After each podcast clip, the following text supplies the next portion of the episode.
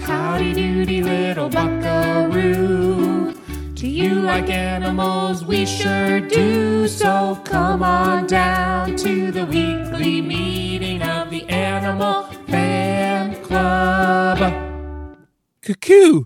Cuckoo! The cuckoo clock is proclaiming that it's creature o'clock, so ring that buzzer. It sounds like a lion roar. Rar! And open the door to join us for the 57th meeting of the Animal Fan Club. I'm in my fifth and most exciting Instar Mike. And I'm a sassy little puppy who wants no part of your party, Meredith. We meet every week at our clubhouse we like to call the Dalmatian Station Arf! to talk about our favorite animals. What we lack in expertise, we make up for in unbridled enthusiasm and childlike wonder. Wow! So, saddle up that miniature horse and hold on tight for the furriest, fin filled, and feathered podcast in all of the kingdom, Animalia. That was nice, Meredith. Oh, thanks, you too. Always. Sorry, I'm just adjusting my mic. No. I'm in another um, outpost of the Dalmatian station. Yes. Right across the hall from the Dalmatian station childhood bedroom. That's right. That's right. Your mom's still in the house that you grew up in, isn't that? Yes. That's the one and wild. only one. I recently visited a friend of the pod, uh, Molly. Actually, when she was on the episode, I was in her childhood home. Yes, I love that.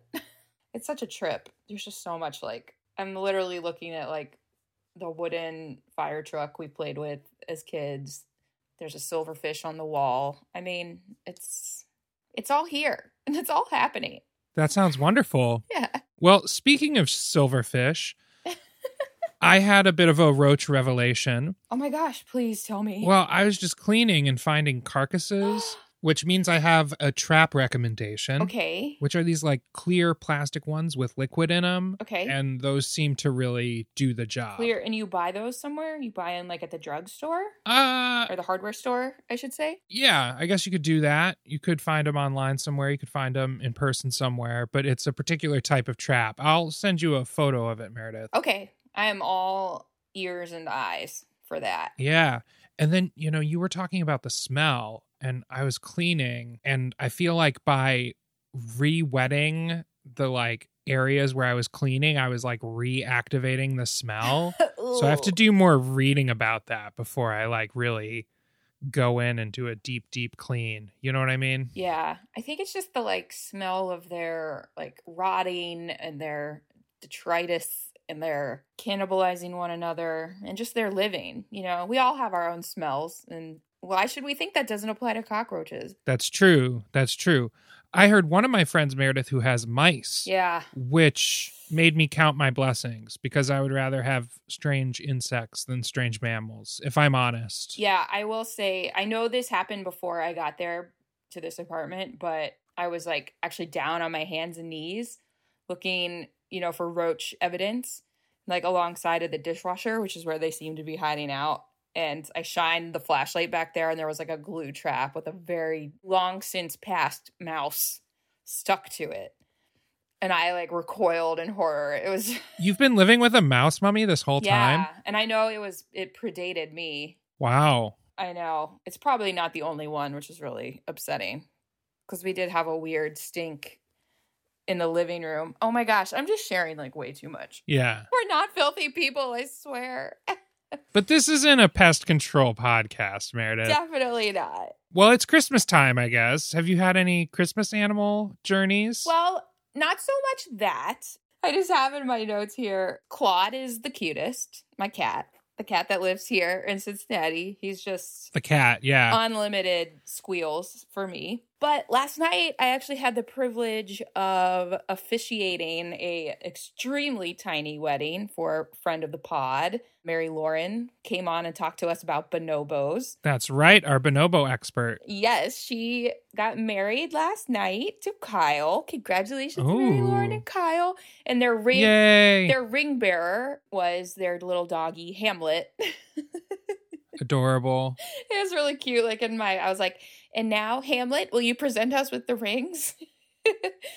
and in trots this little white dog with the. it's literally perfect. yes, it was very sweet. Hamlet did a wonderful job. He certainly delivered um, on the cuteness factor, and he didn't lose the rings, which, as is often like a sitcom plot point. Right. Right. Good work, Hamlet. Yeah, he crushed it. Yeah, and the whole thing was like very Christmassy. It was outside and there was a snow machine and it was very cute. But yeah, I just read today in the paper that there's a clouded leopard at the Louisville Zoo who has also contracted COVID. I saw something about that. Isn't that crazy? Yeah. I don't like that at I all. don't either. It did, I guess from the big cats that were infected earlier. Remember from our, our Zooey Zooey segment? I do. I do. they seem to recover pretty well, which it does give me hope. It makes me feel less like anxious about it. Well, good. But yeah. But how how have you been outside of your roach journey? I've been pretty good, Meredith. I don't know. I'm just kind of thinking about like starting to become sweater season for dogs. I Mhm. think that's exciting. I've seen some really cute creature fashions. I saw this kind of short, like a sort of like stocky beagle sized dog. You know what I mean? Wearing like a blue faux Canada goose jacket. oh my gosh, only in New York. I know. I know. I will say the doggies last night were wearing little doggy tuxes. That- I would hope. I know. if anything. Do you think that they rented them? um yes. From Brand Clubby's rental tux uh, division, of course. yeah, the canine division of the Tux Rental. Canine Coattails by Brand Clubby. Uh, yeah, all right. Well, perfect. We're giving them away. Giving away gems here, Brand Clubby. you could pay me later. I'm on Venmo. Slide into my DMs. Get my Venmo. I'll send you my Amazon wish list. You can buy me something. Perfect. Well, any other any other animal journeys, or are we going to hear about them later? Oh, that's a good question, Meredith. I don't know, honestly. I feel like I've been very like focused on my work. So in that sense, Yeah. I mean, there are other animals that are that way. Maybe I feel a bit like a naked mole rat, you know, like Always digging. Always digging. yeah, yeah, but uh, not any like particular animal energy. Like, but how how how about you? It's just it's been a lot of eating. A lot of eating Cincinnati delicacies. Is there an animal that eats like predominantly skyline chili? Because I think that's the energy I'm I'm uh, feeling right now. I believe that would be a bear cat, Yeah, Bearcat energy definitely. but in this case, the student, not the bitterong. Right. We literally just ordered Adriatico's breadsticks just because. Oh my god, I'm so jealous of you right now. that cheese sauce. The cheese sauce is everything. So, yeah, definitely Bearcat vibes this week for me. Do you remember that time that I called Adriatico's and I was like, "Hi, we need a bear cat and an order of Parmesan breadsticks, and then we need a total of eight cheese sauces." yes. Because it was very unclear as to like how many cheese sauces came with the meal, so I was just like, "We need a total of this many cheese sauces." One sauce pot per person, please. Yeah, everybody gets their own sauce pot. Otherwise, it's going to descend into chaos. Yes. And we cannot have that. Ah, the best of times, I know, Meredith. right? The halcyon days of our youth, So true. doing nothing. Yeah, doing nothing but eating a lot of pizza. Well, doing nothing but just being fully immersed in music constantly. right. Right. Except when we were fully immersed in the process of eating pizza covered in cheese sauce. Yes. A pizza that is like the size of a normal like kitchen table. the box. Yeah. Yeah, I think the box actually would not fit on the table on which I eat dinner. Oh my gosh. Well, what a trip down memory lane this has been. Maybe we should just get into it. Yeah, you go first. I do. I do. Let's uh, kick it off with the old taxonomy cheer. All right. Ready? Okay. Taxana you. Taxana we. Taxana who. Taxonomy. Kingdom. Animalia. Tis the reason for the podcast. Phylum. Mollusca. Is that the second largest phylum of invertebrates, or are you just Pass. happy to see me? Gastropoda. Ew, slimy snails and slugs. Order. Latornomorpha. It's like mostly sea snails. Family. Strombidae. Oh, so you're a true conch. Genus. Strombus. Is it a conch or is it a frog? Species. Strombus pugilis. Pugilistic conch is my new Afro Cuban metal band. It's the West Indian fighting conch. West Indian Fighting Conch is a good name for a metal band, too. I know. Not just a metal band, an Afro Cuban metal band. Right. right. Like post calypso metal. Oh, we've we've moved into post calypso now. I can't imagine a world post calypso. I don't want to know it. I don't post apocalypso. It's dark, but with a calypso beat. It's great. All right. Anyhow, I got the idea for this because I was just kind of like, hmm, we've been very like mammal and bird heavy lately. So I was like, what could I do that's a little, you know, off the beaten path, Yeah. off the well trod shoreline? Thinking outside of the spine. Exactly. Yes. You got to think outside the spine. And so I was just scrolling through Joe Sartore's um, Instagram feed, and they had these Floridan or not Floridian or the Florida Fighting Conches. It sounds like a school mascot. Yeah, it's like the technical college in Gainesville. There's the Gators and then the Fighting Conches. yes. It's kind of, I mean, it's not any like, it's really not any better or worse than the, what is it, the UC Santa Cruz banana slugs. Right. Also, Mollusca, Team Mollusca. Yeah, Team Mollusk. Yeah. So let's just go through some tax facts real quick because it's always so complicated with these guys. I mean, jeez. So we're obviously, we know Animalia. It's the reason for this podcast. Duh, duh, duh. Phylum mollusca. So thanks to your very long mollusk journey, Mike, we know that mollusks are highly diverse, that they live in like salt, freshwater, terrestrial habitats. They're found the world over, right? Um, and it's again, like I mentioned, it's the second largest phylum of invertebrates after arthropods. Okay, second largest phylum of invertebrates after arthropods. Ugh. So I ha- I had to like clarify this because I had like another second largest a couple weeks ago with the chameleon, and that was the second largest order. So order, not phylum. That was the second largest order of vertebrates after perciform fish. Right. Was the squamata. Right. Right. Right. This is all very confusing. I don't know if this is useful at all. Well, but that's why ranking's useful because phylums are much bigger than orders. You know, phylums Exactly. encompass more creatures than orders, as we'll come to find out. Uh oh. So it's phylum class order. So just so to orient ourselves. So that's mollusca. I mean, they're like all over the place. They look really wildly different from one another and they live all over the place. Moving into class, gastropoda. So that's snails and slugs, as we learned with our um, snail, for instance, the domestic snail or whatever it was called. I don't remember what it was, just like the common Uh huh. the common garden snail. So here's another. So this is their it's the second largest class after insects. So that makes sense. So if it was the second largest phylum after arthropods, they're the second largest class after insects. Say that one more time. We already mentioned they're the second largest phylum after arthropods. Hmm. Right. But then when we move down to class, so a little bit more specific, the gastropods are the second largest class after insects. Oh, wow. Yeah. So, you know, always a bridesmaid, never a bride here, but it's okay. Yeah, that's okay, but you keep going strong, mollusk. Yeah, keep doing it, mollusks, gastropods. Yeah, let's hear it for gastropods. Slap your eye stalks together Yeah, for gastropods, maybe? yeah, leave a trail. Leave it. Gross.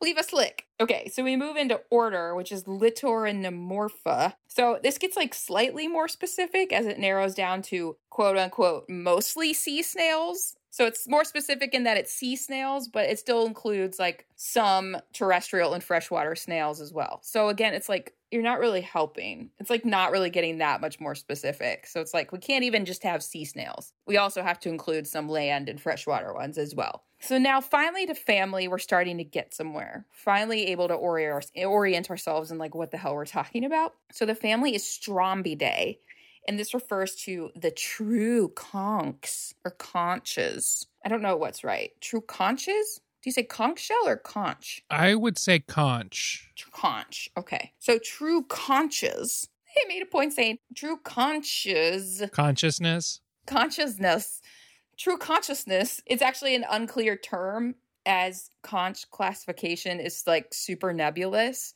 so for instance the old thinking that within the family of strombidae there were only two genera But now it, that's been like broken down into 23 genera by now. But like most textbooks still reflect the old knowledge. So most textbooks still only say that there's only two genera within the family of Strombidae, even though now there's like 23. It sounds like we need a conch classification task force. Yes. My God. If we need anything today, Yeah. screw the vaccine. The conch The classification, task force. Yeah. on we this. need it. The Strombidae need our help. Yeah. So then we move into the genus of Strombus.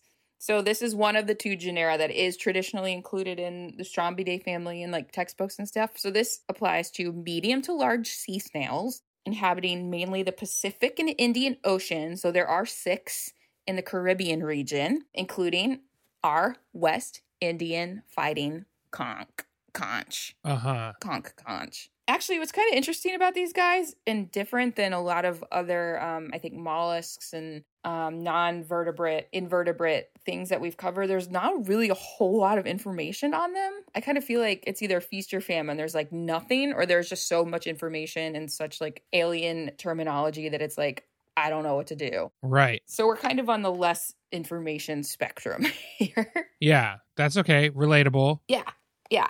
So we all probably know what conch shells look like. They're um very much like associated with that beach iconography. You can buy them like in any gift shop. They're very commonly found on the beaches. Those big conch shells. Uh huh. They're even used as like musical instruments. They're worn as costumes in some traditional dress. Yeah. All they're very very prominent, I think, in cultures the world over. Right. Well, f- as an instrument, it's iconic as that shell that one blows into as they would a trumpet. Right. To do that, you like cut off the top of it, and then it kind of creates a sort of like almost trumpet mouthpiece like shape. Yes. and you just buzz your lips against that and it uses the whole shell as a sort of uh, resonating chamber of sorts Yeah, exactly. So I kind of think of them as like like an ice cream cone, not like a cake cone, but like the ice cream cones that come to a tip. yes So there's terminology here. So the like the ice cream part would be like the whorls. So the whorls are kind of that circular thing that terminates Mhm. in the spire on the top. right And then there's kind of spines coming off of those whorls. right That's like the the ice cream part of it. But then it terminates on the other end, it kind of comes to a point, like a conical point. That would be like the cone part, sure holding up the ice cream. yes i'm with you you got it. And so on the side is kind of as if like the ice cream cone has been like splayed open. There's this what's called the aperture. So that's actually where the animal like uh-huh s- gets squished in or is squished in. It's so hard for me because I feel like it was only after doing this work on these things that I ever thought that like these creatures like, grow their own shells. I just thought everything was like working in the hermit crab way where they find new shells and move into them. But no, like these creatures like develop these shells on their backs. It's so hard for me to like think of the shell and the creature as one. right right but the shell is actually like growing out of them it's that calcium carbonate process that we've talked about before Exactly. Yes. on their mantle Yes. Yeah. So it's their mantle that's kind of like inside the shell and kind of like squeezes through the aperture. right but those shells got to come from somewhere you know it's Isn't it just crazy that they're created from nothing and they just like develop into these beautiful tokens of the sea? Sure, but it's the same as like horn development. You know what I mean? It's the that's same so as true. yeah. Absolutely. like uh, a sort of gorgeous display of keratin or you know other combinations of calcium carbonate. or even just a beautiful pelage. Like, where does it come from? Right. It's crazy. Right, Develops from nothing. carapace is even carapi. Carapace. Carapace. Care for a carapace canape? Mm. Yeah, and so of course I didn't mention this before, but like obviously we know these shells are going to be like salmon pink, yellow, or orange in color generally. Like I said, inside the aperture is actually the conch, the creature. And so snails had a similar thing. So essentially the aperture is covered over by what is kind of like the foot, what is called the operculum.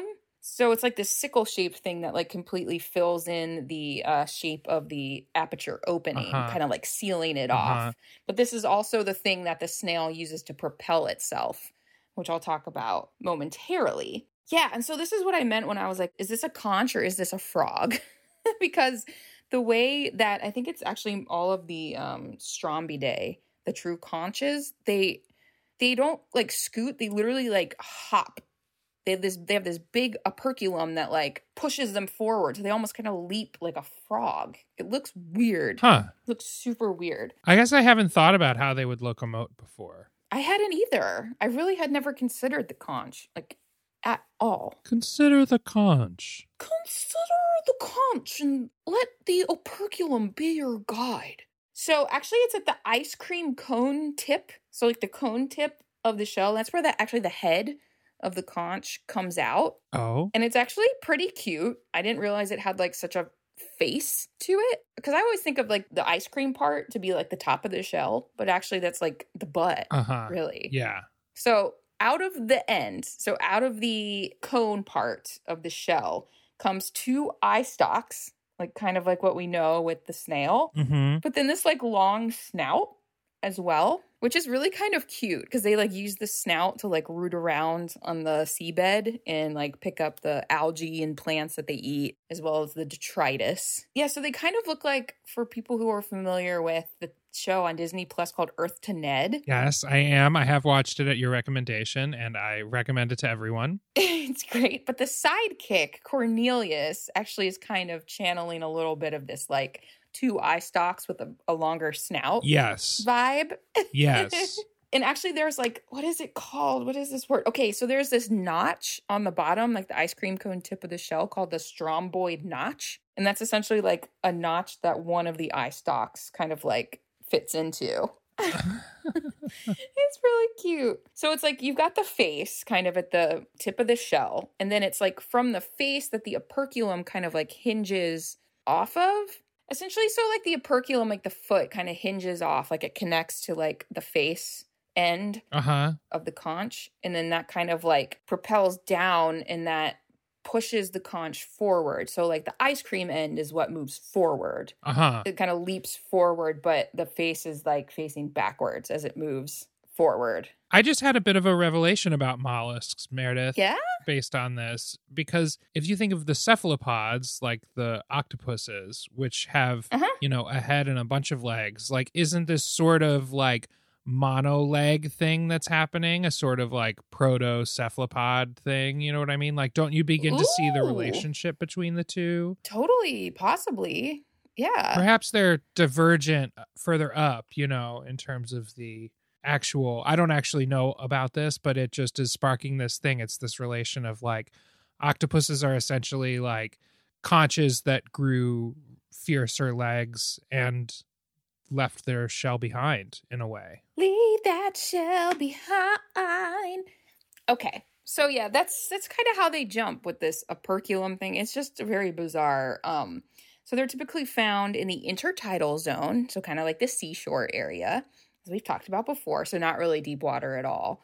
Um, it's usually like two to ten meters deep, uh-huh usually much more shallow, which is why we often find conches on the beach. right So they're found in Bermuda, Southeast Florida, the Caribbean, and all the way down into Brazil. Um, they're also very popular in home aquariums, which is a whew, that's a weird corner of YouTube I had never experienced. It's just people loving on their aquarium shit. yeah Like yeah people love aquariums yeah, like weird, weird Southern men just like really nerding out about fighting conches. yeah get into it And then conch itself is like a very popular cuisine or source of protein. uh-huh Found in a lot of like Jamaican, Puerto Rican, Dominican foods, often used in like oh yeah stews and ceviches. It's often used as fish bait as well. And then obviously those shells are sold in like every beach souvenir shop yes ever. true And then, uh, you know, other than that, there's not a whole lot to say. I mean, I really couldn't find much about mating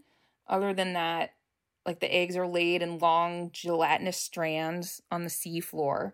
But unlike the like the garden snail, they're not hermaphroditic. So these are different Okay. in the sense that there are distinct male female conches. Okay. Okay. That's one of those like variable things in gastropods where like Yes. some gastropods have love darts and some are hermaphrodites and some are neither. but of course, there was like another sea snail that like starts off as female and then like as it grows older, it becomes male. It's just Well, yes. there. It's so hard to like pin down any like real consistent thread through any of these things. Like, yes, sea snails are hermaphroditic or they're non-hermaphroditic, but there's always one that's going to buck the trend or like go against you know the common trait. It's just ugh. Right. mollusks are such a such a mind fuck. It's true. And so I kept thinking like about this fighting moniker, and I really couldn't f- find much about them fighting or like where that comes from, other than a 23 minute long YouTube video set to a song by the band Perfect Circle. Oh.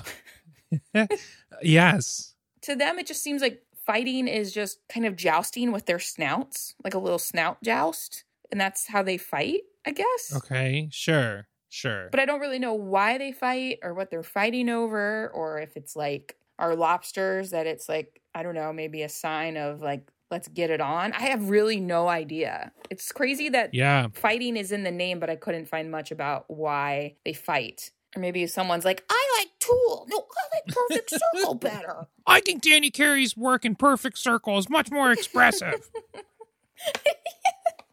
That's definitely what they were fighting over. A tool- We figured it out. Yeah, we figured it out. All right. Well, a fish position, I guess. I don't know. Ding, ding, ding. Yeah. ding, ding, ding. But yeah, that's Yeah. like pretty much it. Well, that's great, Meredith. I found that really informative. Yeah, I'm glad. Yeah. I'm excited to take a break because I'm excited to talk about my creature because I think that we have some like similar qualities in terms of us stepping outside of our boxes. And I just am very excited. I am too. I can't wait. All right. Well, but first, uh, a quick word from our sponsors. Yes. Oh, well, hey there, Bill. How's it go? Wait, why are antlers tangled in? Are those Christmas lights? Did some human do this to you? I, I, uh, I'll charge him. I'll kill him. We're deadly, you know. Now, now, calm down, Murray. Everything's fine, and no one did this to me. I've just decided that this holiday season, I didn't just want to be any old moose. I wanted to be a Chris moose. Now, what the hell is that? It's just what it sounds like, Murray. I'm a moose who just can't say no to the jingling joy of Christmas. I mean, why should our reindeer cousins get to have all the fun? Okay, and where did you get such an idea? Take one guess, Murray. Dag nabbit. Is it Brand Clubby again? They really do manage to think of everything. That's right, Murray. They even considered us festive, curious mooses who want to see where the Yuletide spirit can lead them. Okay, I'm listening. All you have to do is log on to the Brand Clubby web portal and navigate over to the Christmas Critters tab. There you'll find the Chris Moose's kits.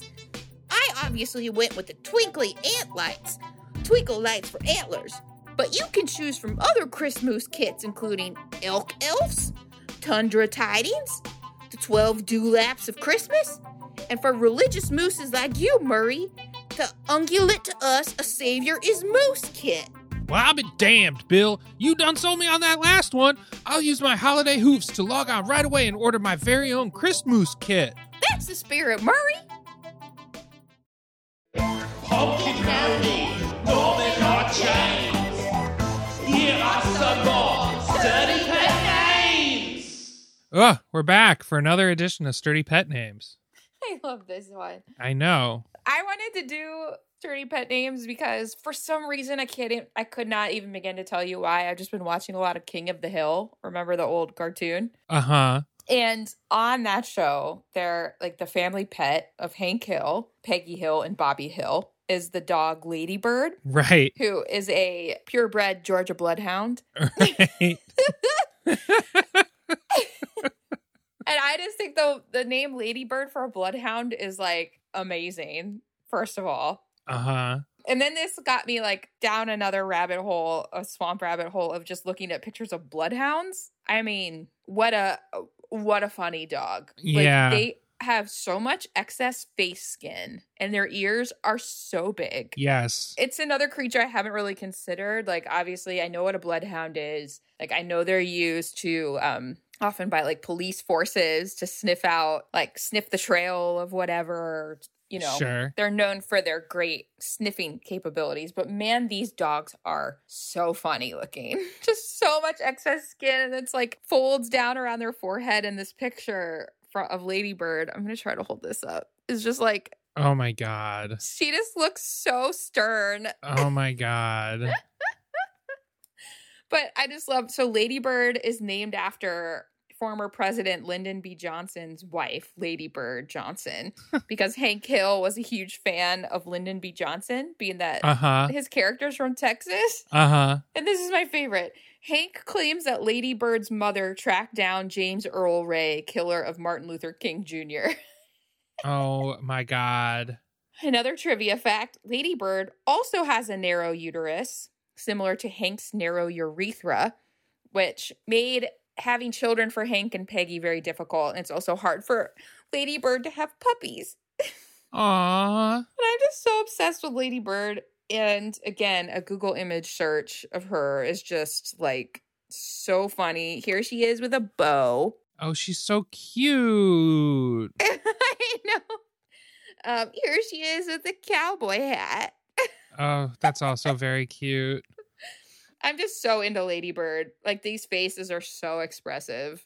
Yeah. So Well, that's my sturdy pet name, and also kind of a rundown of a great, um, great pet of cartoondom. I mean, Meredith, I feel like our I don't know, we're like in sync because my sturdy pet name is another famous cartoon dog, Santa's little helper yes. of the Simpsons family. oh my gosh, I love The Simpsons. That is such a good choice, and that name is the best. It's definitely a very wonderful name. I'm just trying to pull up some images here of Santa's little helper. yes, please. You can always kind of see a couple ribs exposed. Yes. you know, like maybe Santa's little helper is just like a little bit too much of a mutt that kind of lives a sort of Yes. flea bitten lifestyle. I don't know that the Simpsons are the best harbingers of treatment of animals, you know what I mean? But it is a sort of over the top cartoon. Yeah.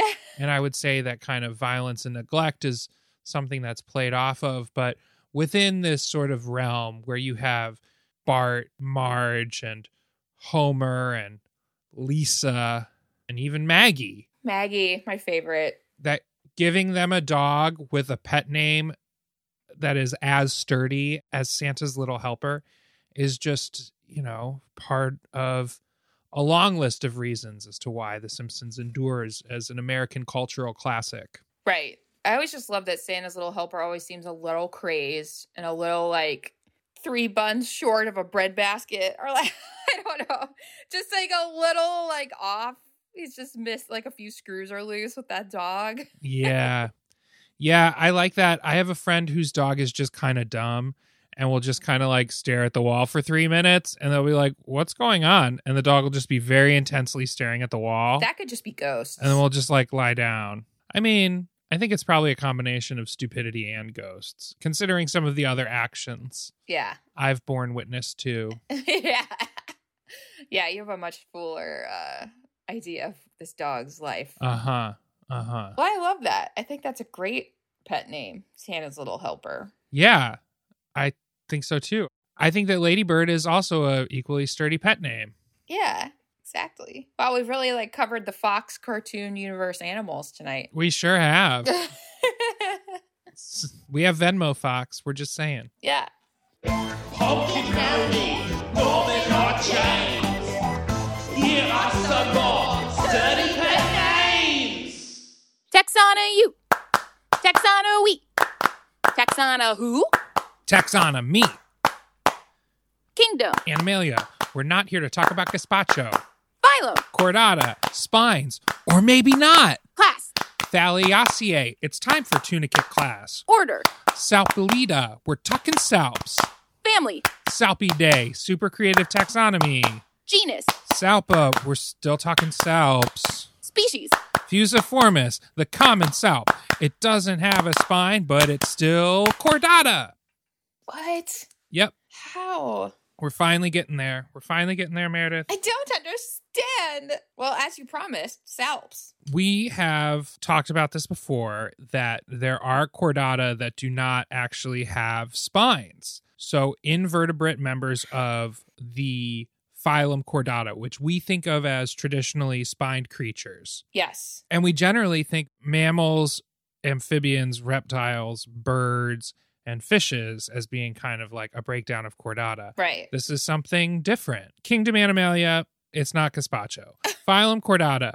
The chordates have four defining anatomical features a notochord, a dorsal nerve cord, pharyngeal slits, and a postanal tail. You got it. So let's go through these one by one. Number one, the notochord. That's essentially the spine. It's a flexible rod formed by material similar to cartilage or, you know, that could be bone. Okay. If a species has a notochord at any stage of its life cycle, it is by definition a chordate. Okay. So I, is that what delivers us there with the salp? That is ultimately what delivers us to the south. Okay.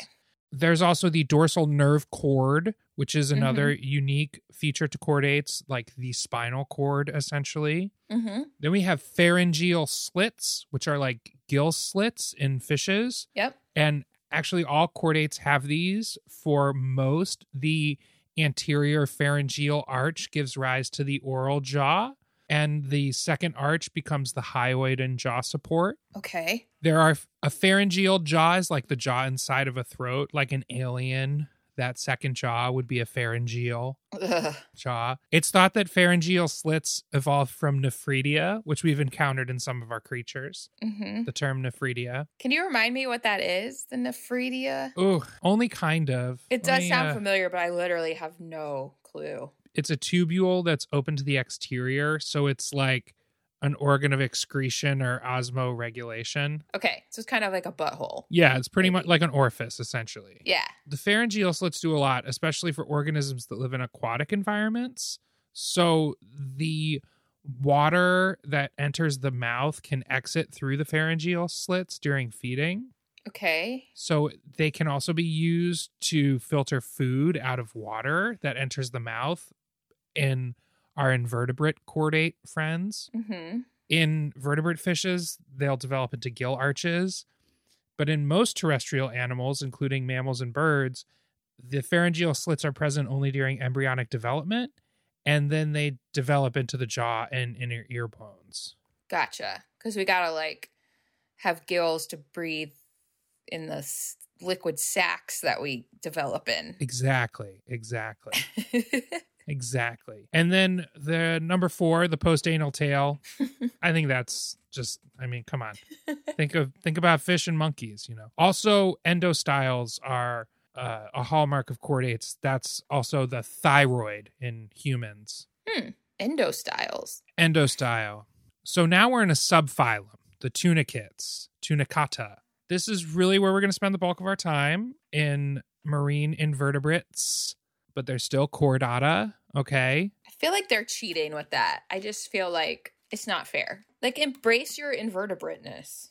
I mean, sure, but like they can't help their nature. Of course, but why? Why would you want to be a chordata when you can be an invertebrata? I don't know, Meredith. That's a really good question. Let me live, okay? I mean, look, eh, there's a lot going on in tunicates. Some are solitary, some live in colonies. In a colony, each individual is known as a zooid. so each individual, each zooid is a filter feeder with like a water filled sac like body structure. They kind of look like the comb jellies, honestly. They're like clear, like two inches in length. the Aw, ones that we're talking about at least like a max length of like two inches and they have two totally tubular openings that are known as siphons Mhm. so there's like an incurrent and an excurrent an inhalant and an exhalant siphon which is much like our mollusk friends so there's some similarities there Yeah.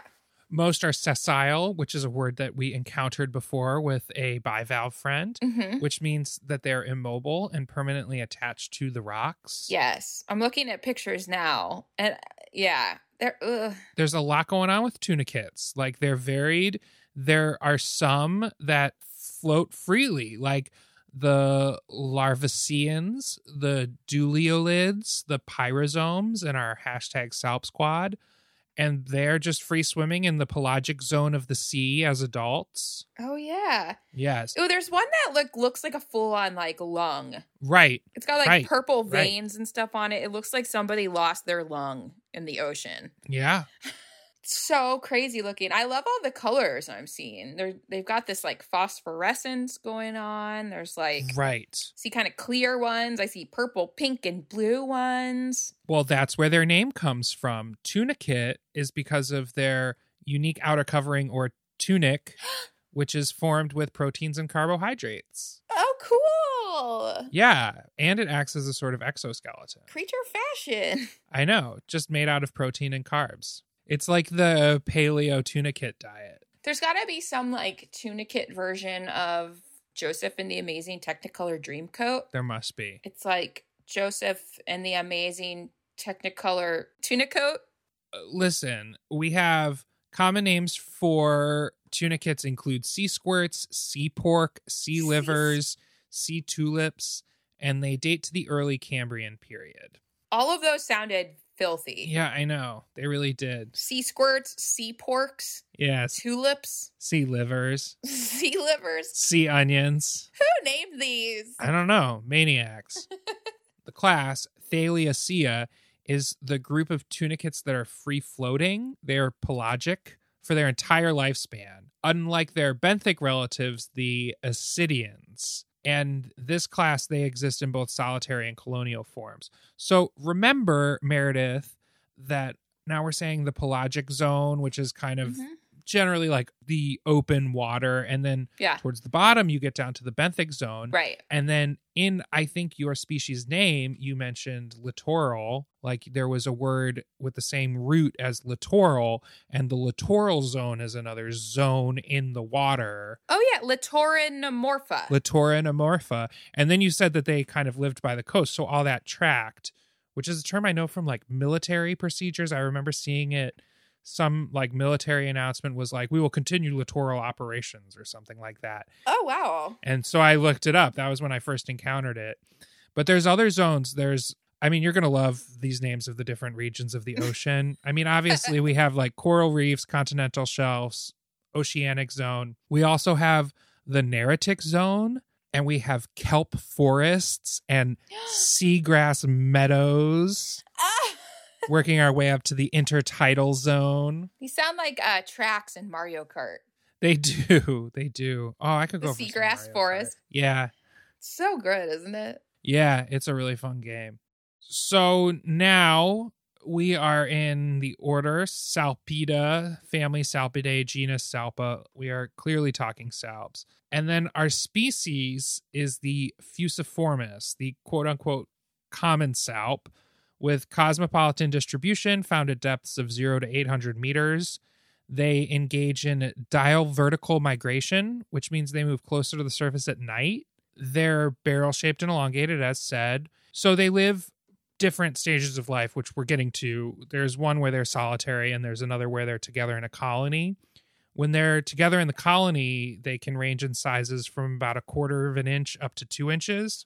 But when they're solitary, they tend to be a little bit of a larger size, like 0.9 inches up to still a max of about two inches in length. Maybe that's like the long one I saw Yeah. Yeah. because I probably. wasn't in a group like uh, the others that I saw pictures of. Yeah. Well, we're getting to that. Okay, I'm Um, sorry. I'm sorry. Don't worry. Don't worry. Don't worry. They live in equatorial temperate and cold seas. These are truly cosmopolitan creatures. And this colony that Meredith keeps giving away the obvious thing with are these super cool strings that they form where they all get together and they like link arms or whatever and they create what almost kind of look like floating spines that sort of like spiral like almost these helix shapes that just stretch for however long Ugh. I know. And so what they do is they have this super complex life cycle where they have what's called an alteration of generations, which means Huh. that they reproduce both sexually and asexually, but at different times in their lives.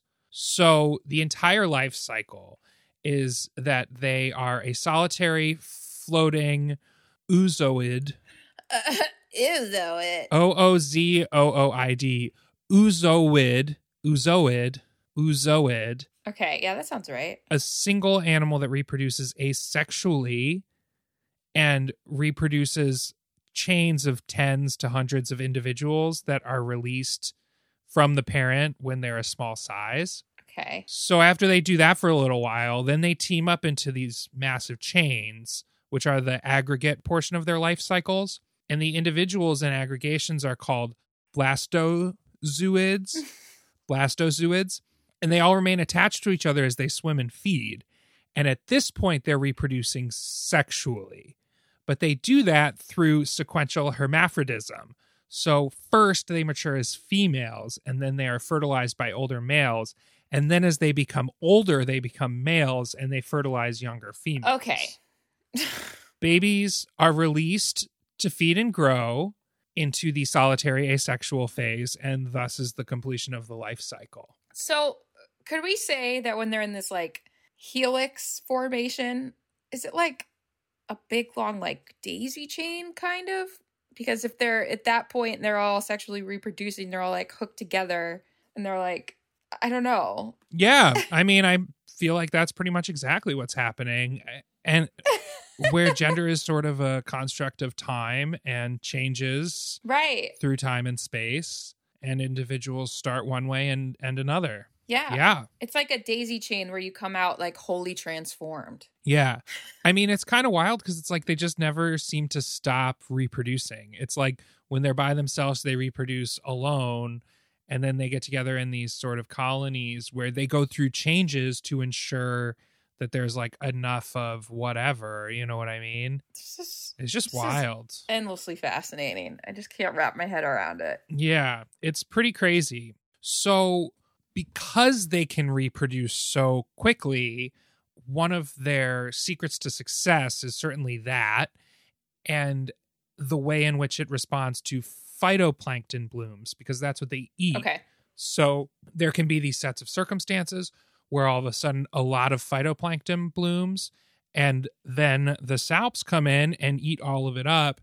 And because there's such an abundance, they can reproduce even more quickly. And that can exhaust the entire like resources of the phytoplankton bloom very quickly and just kind of eliminate it Yeah. and then the poop and the dead bodies of the salps falling down to the bottom of the ocean has a significant enough effect on the biological pump of the ocean to be noteworthy like there are enough salps in the ocean that are pooping and dying that the entire like process of how carbon travels through the ocean and everything has a pretty uh, it- it has a significant impact on that Whoa. yeah. So large changes in their abundance or distribution can alter the ocean's carbon cycle and could potentially play a role in climate change. Wow. Wait, so these guys could like as- they're kind of like a canary in the coal mine if they're if there's like a noticeable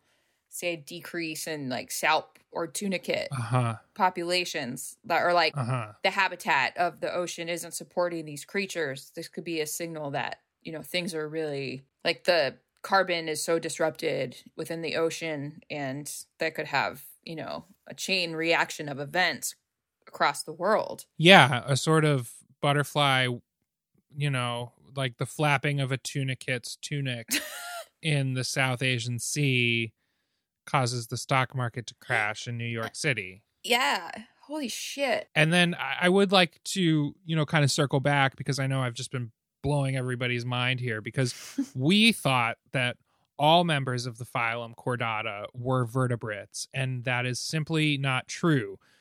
The phylum Chordata has a subphylum called Vertebrata, where all of the vertebrates are. And we are now in a different subphylum with our Salp friends because we're talking tunicates. We're in the tunicata, whoa just to circle back. that's insane this is all insane Yeah. Well, you know, I'm here to blow your mind, Meredith. It's 2020. This is the Penn Ultimate Animal Fan Club of a year I think none of us expected. no I'm just happy that I can point your animal energy focus in a direction that maybe it wouldn't have headed otherwise, you know? Yeah, I mean, amen to that. And here's to a, you know, a shitty 2020, but that was also full of, you know, more time for animal exploration and exploring our natural environments with a little bit more um, curiosity and whimsy. I know I had a lot more time to spend out in nature, Uh huh. um, noticing things I wouldn't have otherwise, uh huh. which I do find to be a huge gift and a bright spot within this awful year. Yeah, I agree. You can put that bright spot right on your tunic and wear it like a kooky tunicate Cute. and go through a complex, sort of non stop reproductive life cycle experience. As a, a woman with an expendable womb and a womb with an expiration date, I'm gonna refrain from that. But Sure. girl, I will wear a tunic all day long. All right. Well, great. Well, I guess let's take a break and get our tunics out. Yes. Calling all kinky mollusks.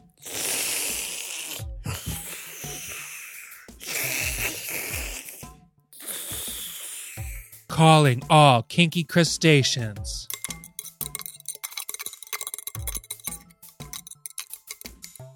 Calling all kinky fishes.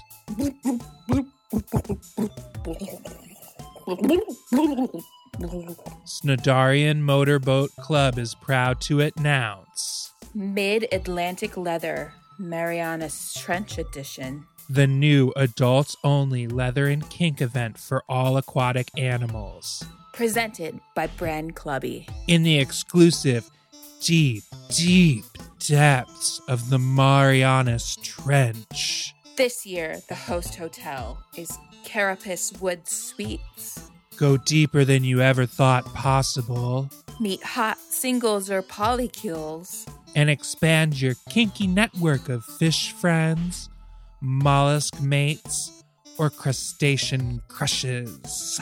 Mid Atlantic Leather, Marianas Trench Edition, is a place for all kinky aquatic creatures to cut loose. And learn more about the leather lifestyle. Sign up for the full three day package and join us for Cocktails with open bar and benthic snacks. all you can eat planktonic Sunday brunch.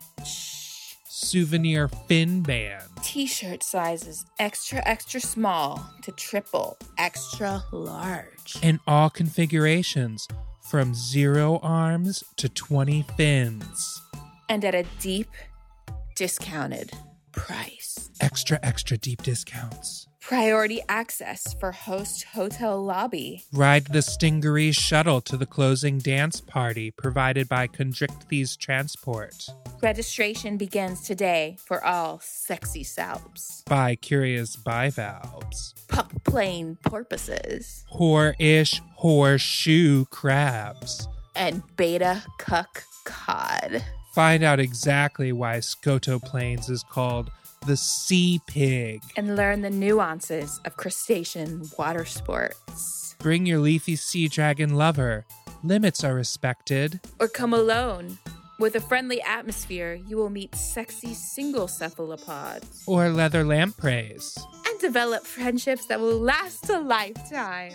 Or just an evening. Remember, the right kind of attention doesn't have to stop unless you want it to. Sign up now before all tickets are gone. Use code SAFEWORD20 to save 20% off registration. More info on the Brand Clubby web portal.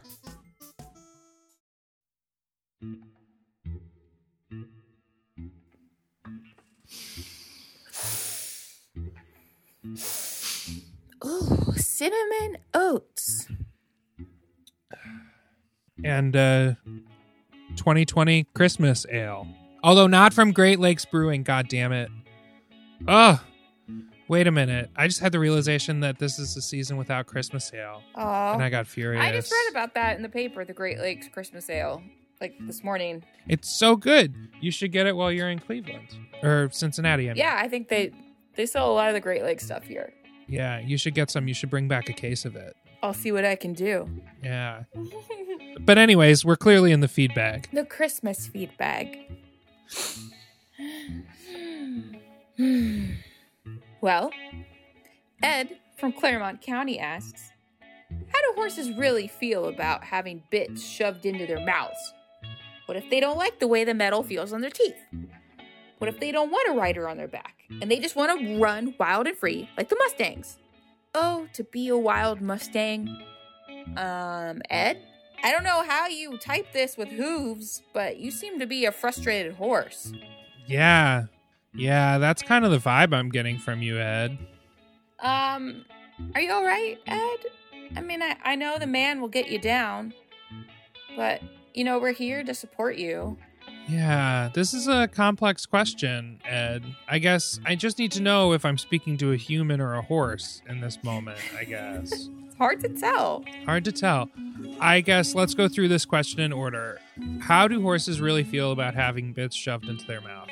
I guess that depends if they're at Midwestern leather, Plains edition.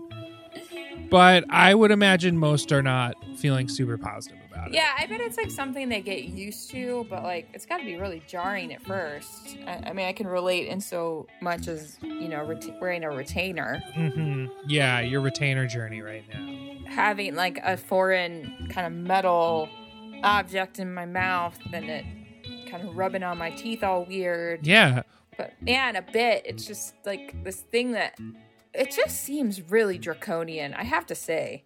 yeah, it does feel that way.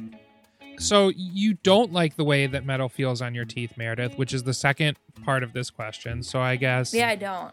it's kind of tracking with Meredith's experience. Probably we assume horses are feeling the way. Not that you speak for all horses, of course. Certainly not. I mean, how do you feel about having a rider on your back? Do you just want to run wild and free like the Mustang? Always. Always.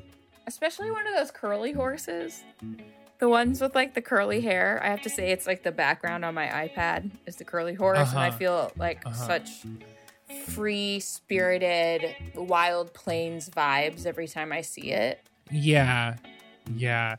I feel like it is sort of your spirit from Yes. the 90s. You know what I mean? Yes. My Joan Osborne, what if God was one of us in horse form? Yeah. I guess um does that answer your question, Ed? I hope, I just, yeah, I mean, I, the only thing I can do is personalize this, and I would agree with you in a lot of ways, Ed. Ding ding ding. Ding, ding, ding. Okay. Stefan from Saratoga asks, "Are manatees the reindeer of the sea?" Definitely. I mean, ungulate squad. Yeah. Yeah. I've heard manatees called sea cows. That's right.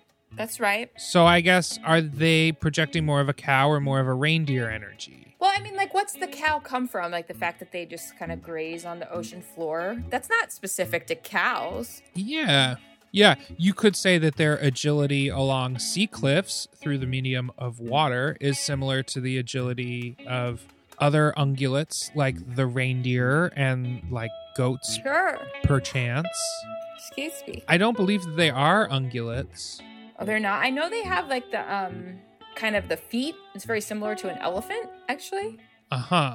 Uh-huh. Are you looking it up? No, I'm not. I have a ukulele, like a, a clip that goes on a stand that you can hang a ukulele from in my hands. That's what I'm currently doing with my hands. Okay, I'm just gonna look up manatees real quick to see if there's any ungulate reference.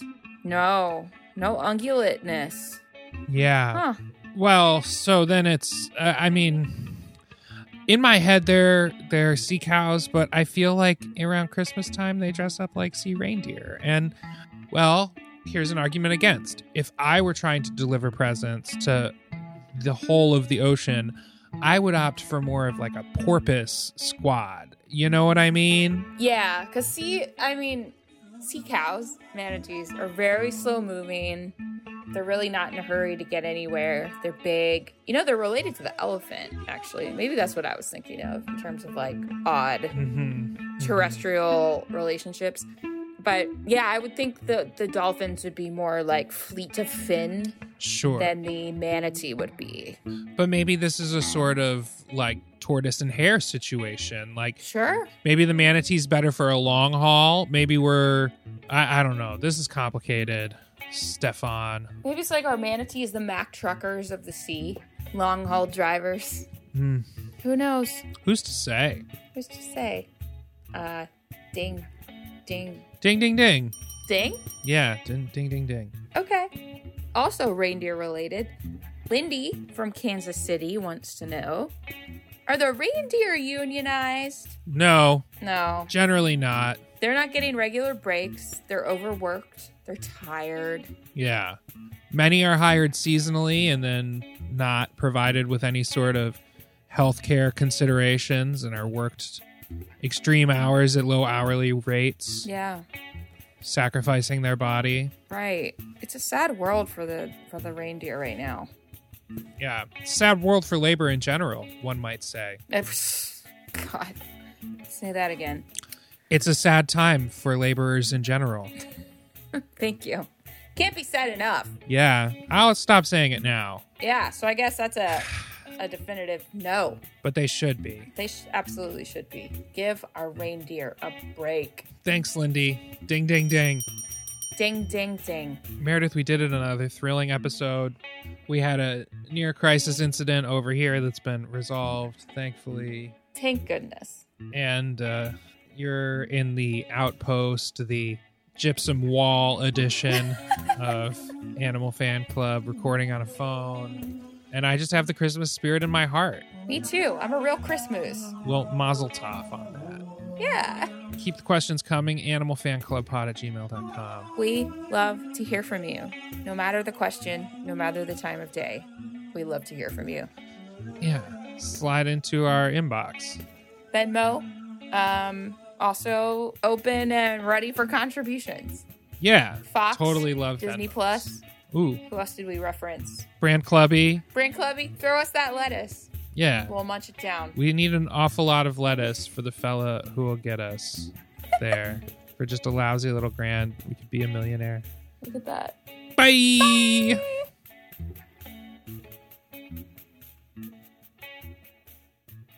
Animal Fan Club is created and produced by us, Meredith Jurgens and Mike Luno. We also create all our original music and sonic experiences.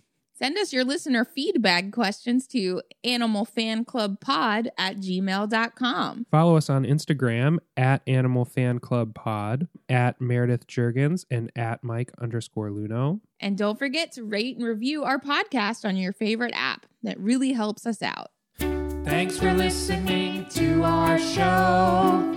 We hope it makes your heart and spirit glow. We'll be here next week for another meeting of the Animal Fan Club.